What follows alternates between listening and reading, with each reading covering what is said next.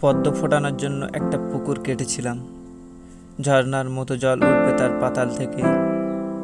ভালোবেসে নিজের হাতে কেটেছি হাজার কয়া মাটি।